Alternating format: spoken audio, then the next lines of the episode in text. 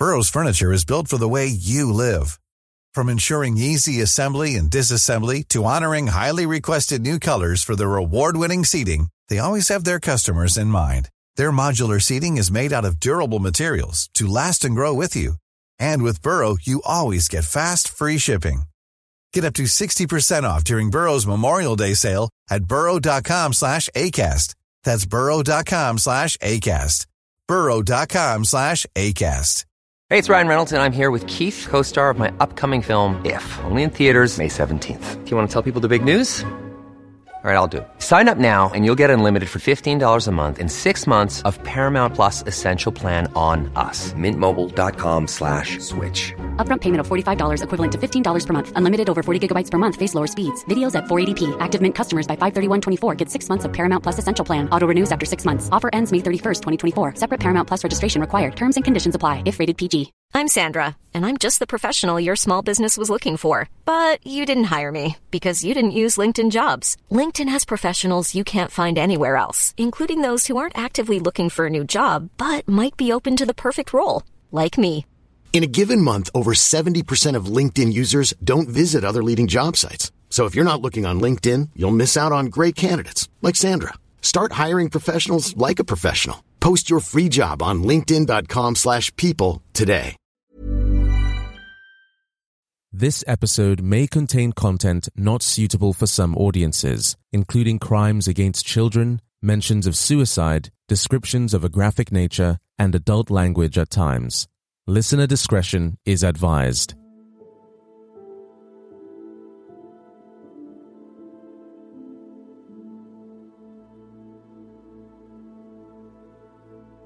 As a few days had passed in October 2009, without anybody seeing 50 year old Alan Wood at work or sitting at his favourite pub, his friends and colleagues began to worry.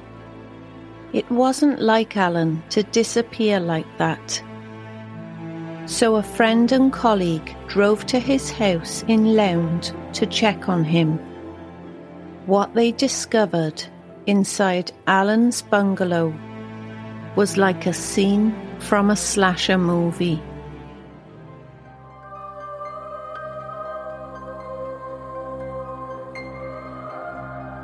You are listening to True Crime Britain. Join me, Rhiannon, each Wednesday as I tell the solved and unsolved stories of some of the most disturbing, mysterious, and heartbreaking crimes committed throughout the United Kingdom. Welcome to this week's episode.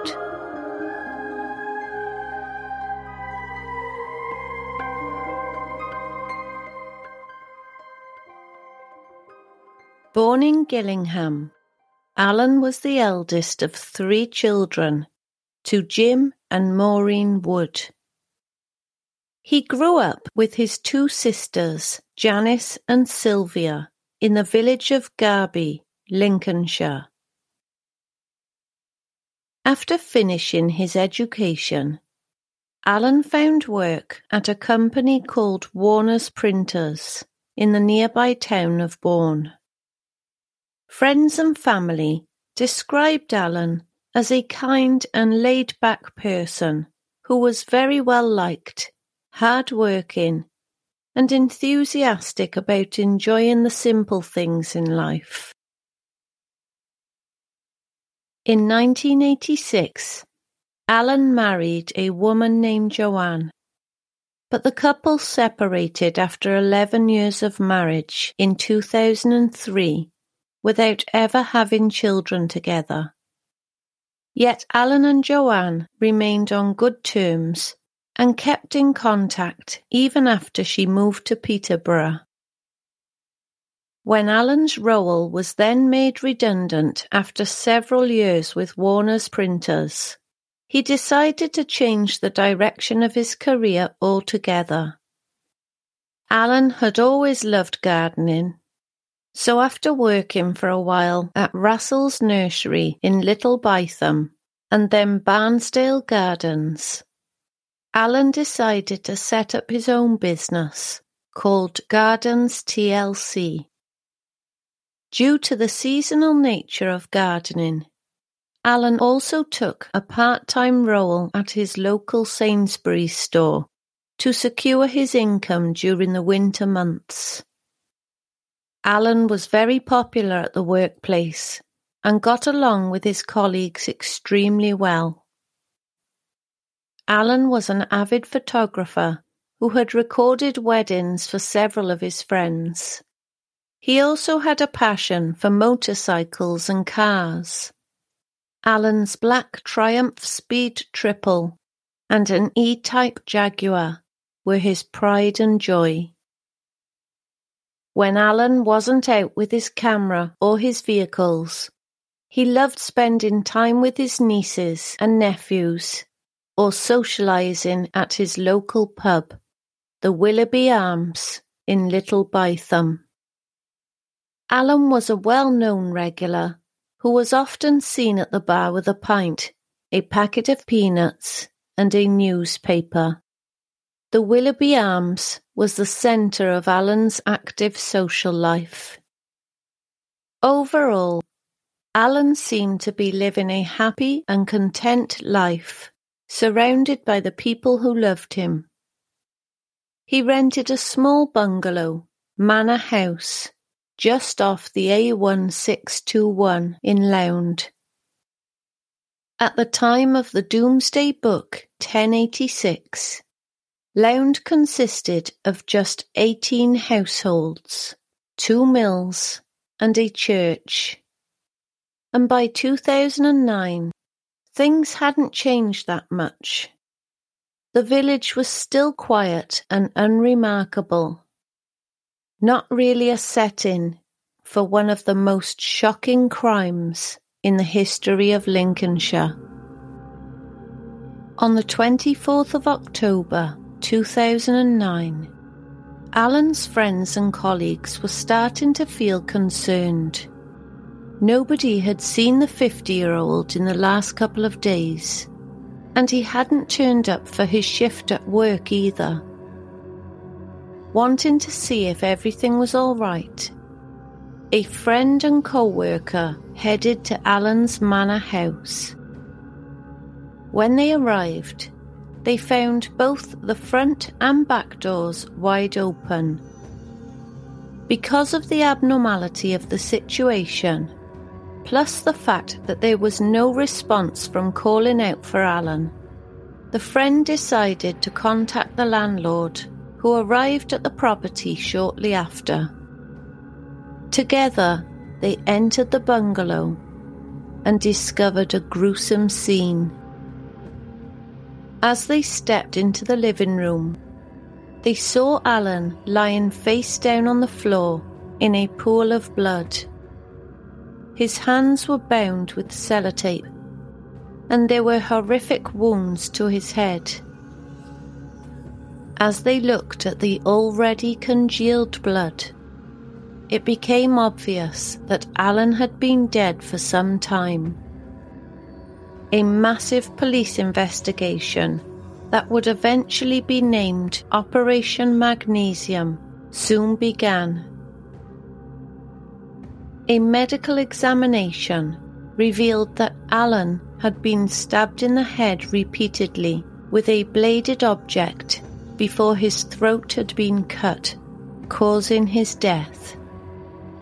Disturbingly, it was reported that the killer or killers had inflicted post mortem mutilation and had even attempted to decapitate their victim. The investigators were puzzled. Why would anyone use such violence against a man who had no known enemies and never had a disagreement with anyone. Alan wasn't known to be involved in anything illegal or illicit, so how and why was he targeted? It soon became clear that nobody had heard or seen anything strange during the days that Alan was missing. However, Investigators were able to trace the 50 year old's movements before the horrific tragedy. Alan was last seen alive three days earlier, on Wednesday, October the 21st. After doing some shopping in Morrison's in Stamford, which was confirmed by CCTV, Alan stopped by the Willoughby Arms, where he had a drink and spoke to the bar staff until around 6:30 p.m. After that, no one saw Alan except his killer or killers. So there was a 65 hour window from when Alan was last seen alive to when his body was discovered. Based on the evidence found at the scene, the police were able to piece together the likely chain of events and even pinpoint Alan's time of death. On Thursday evening, it is believed that Alan had been relaxing at home, likely reading in bed, when he got up and went to the front door. Either someone had knocked the door, or Alan was drawn to it by sounds of a disturbance in his garden.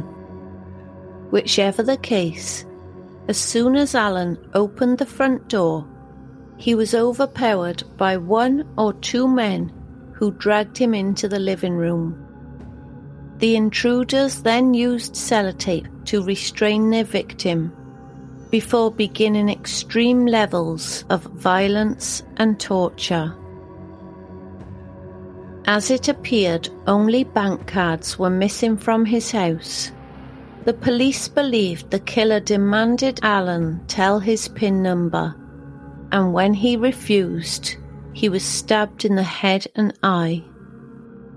It is possible that Alan was then tortured over a period of time, with the killer then leaving to see if the PIN number worked or not, and returning to finish the job or continue the torture if the PIN was wrong.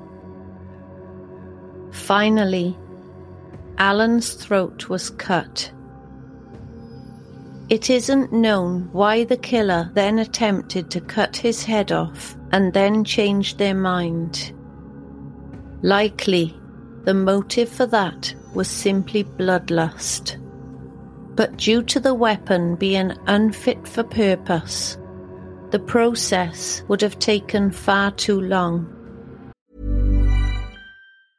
Cool fact a crocodile can't stick out its tongue. Also, you can get health insurance for a month or just under a year in some states. United Healthcare short term insurance plans, underwritten by Golden Rule Insurance Company, offer flexible, budget friendly coverage for you. Learn more at uh1.com. Burrow's Furniture is built for the way you live.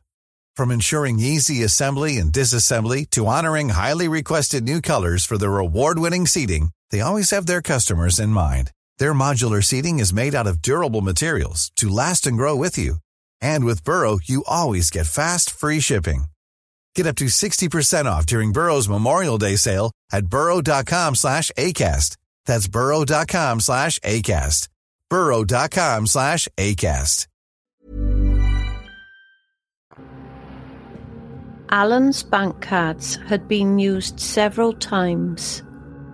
A total of 11 attempts were made, but only two were successful in nearby Bourne and Stamford.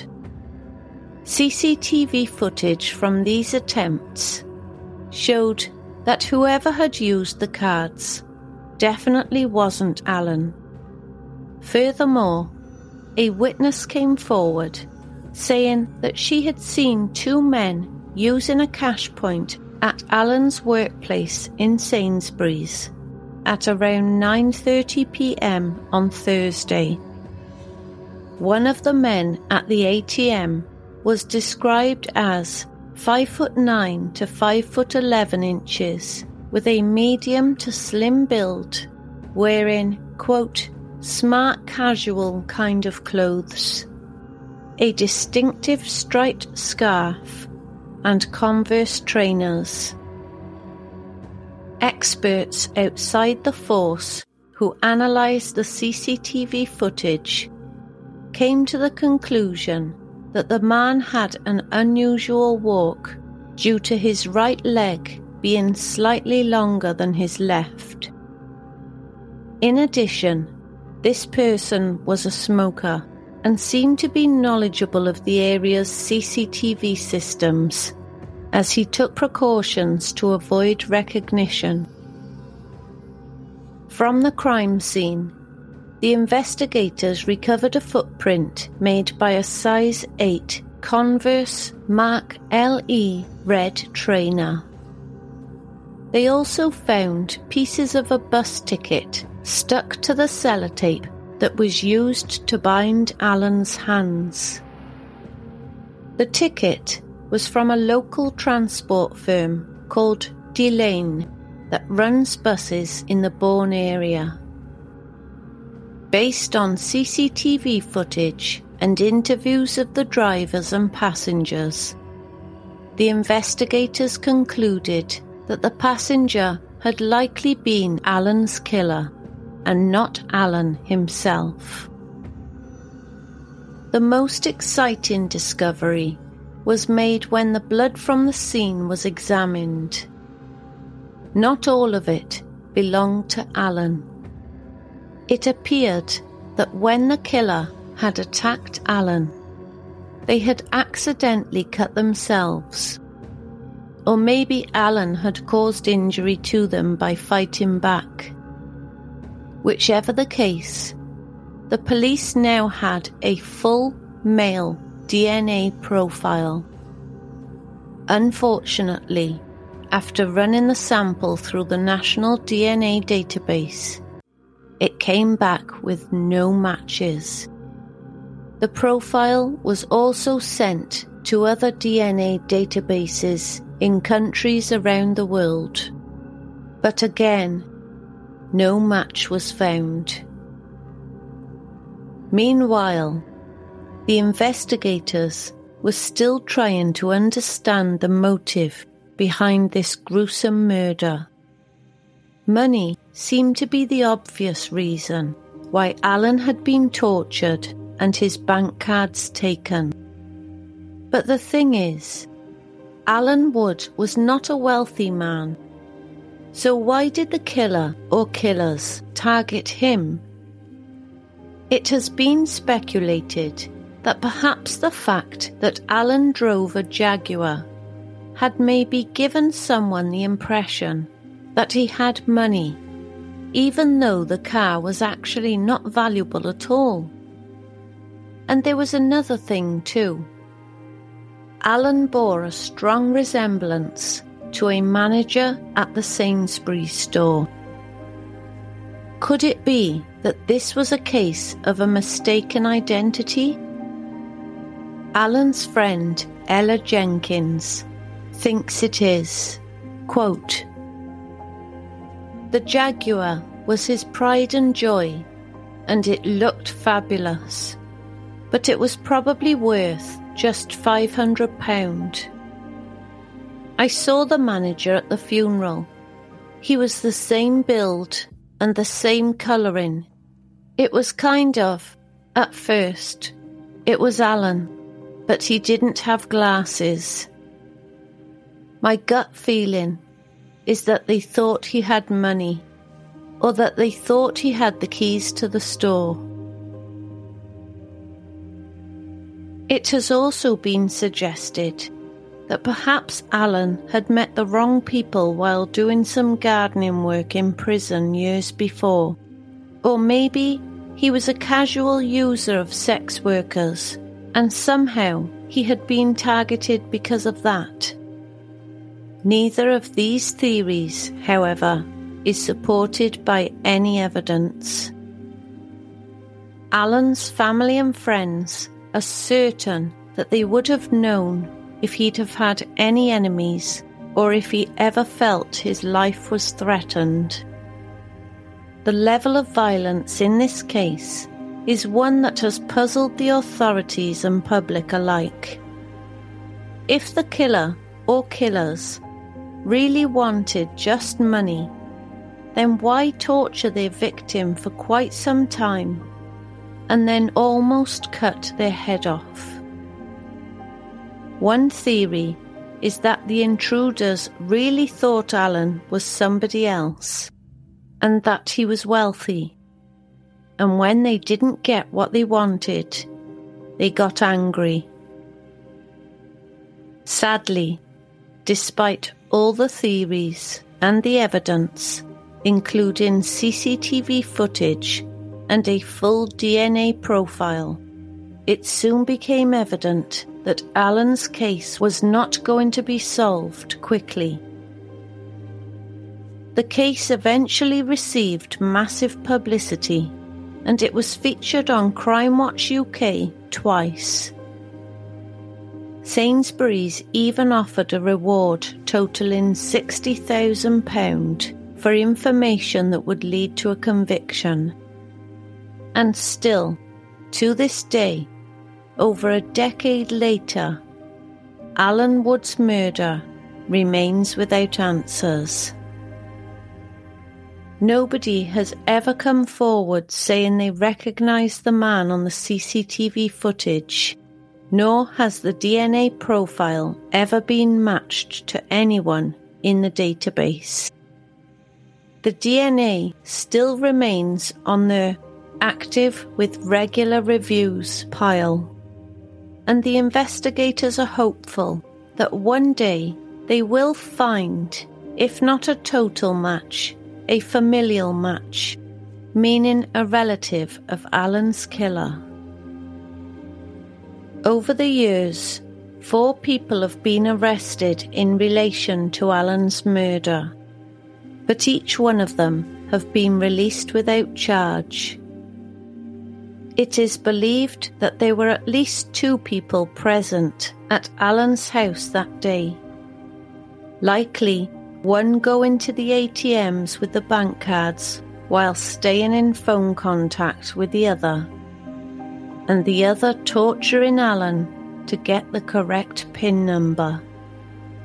The offenders also had local knowledge, so it is likely that they either live or have lived in the area or have had connections with it otherwise.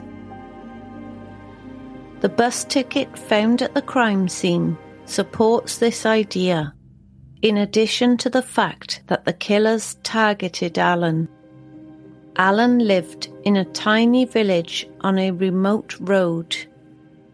It just doesn't seem plausible that the killers might have happened upon his house one day and then decided to rob him.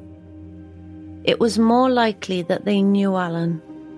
Not necessarily personally, but they may have been following him to know where he lived and watched his bungalow before the attack.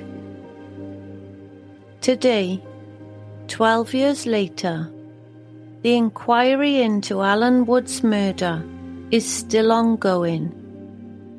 But without someone coming forward with new information or the police finding a full familial match for the unknown blood sample, the killers are likely to remain undetected. The police have said that they are trying to trace a man named Powell, a Polish national who worked at a local car wash that Alan was known to have frequented with his Jaguar. It is unclear why the authorities are interested in talking to Powell, but they have emphasised that he is not a suspect in the case, but he may have critical information. Despite the passing of time, Alan Wood has not been forgotten. His friends and family created a memorial garden at the Willoughby Arms, combining the two things Alan loved the most. Anyone with any information concerning the murder of Alan Wood should contact Lincolnshire Police on 101, quoting Operation Magnesium. Or you can call Crimestoppers anonymously on 0800 555 111.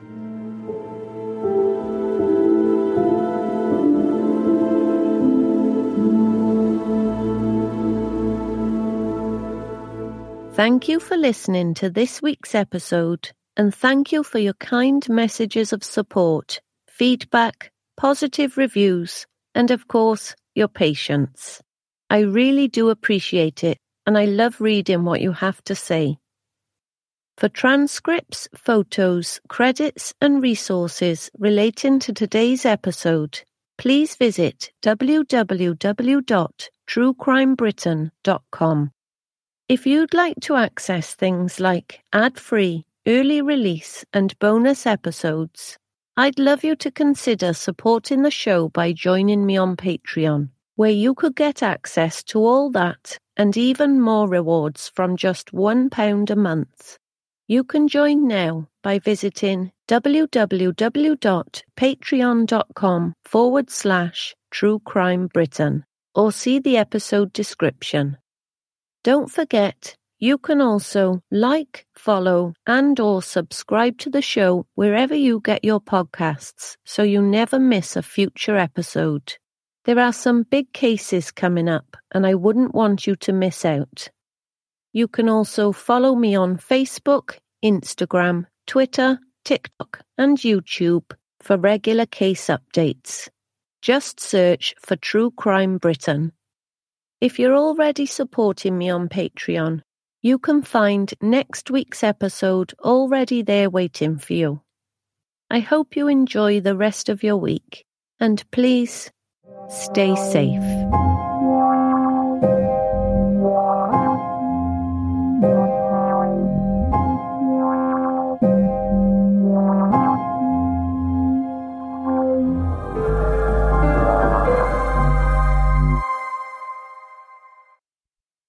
If you have any information relating to any of the cases featured on this show, you can contact the police on 101 or Crimestoppers anonymously on 0800 555 111. For more information, please visit our website at www.truecrimebritain.com where you can find further details.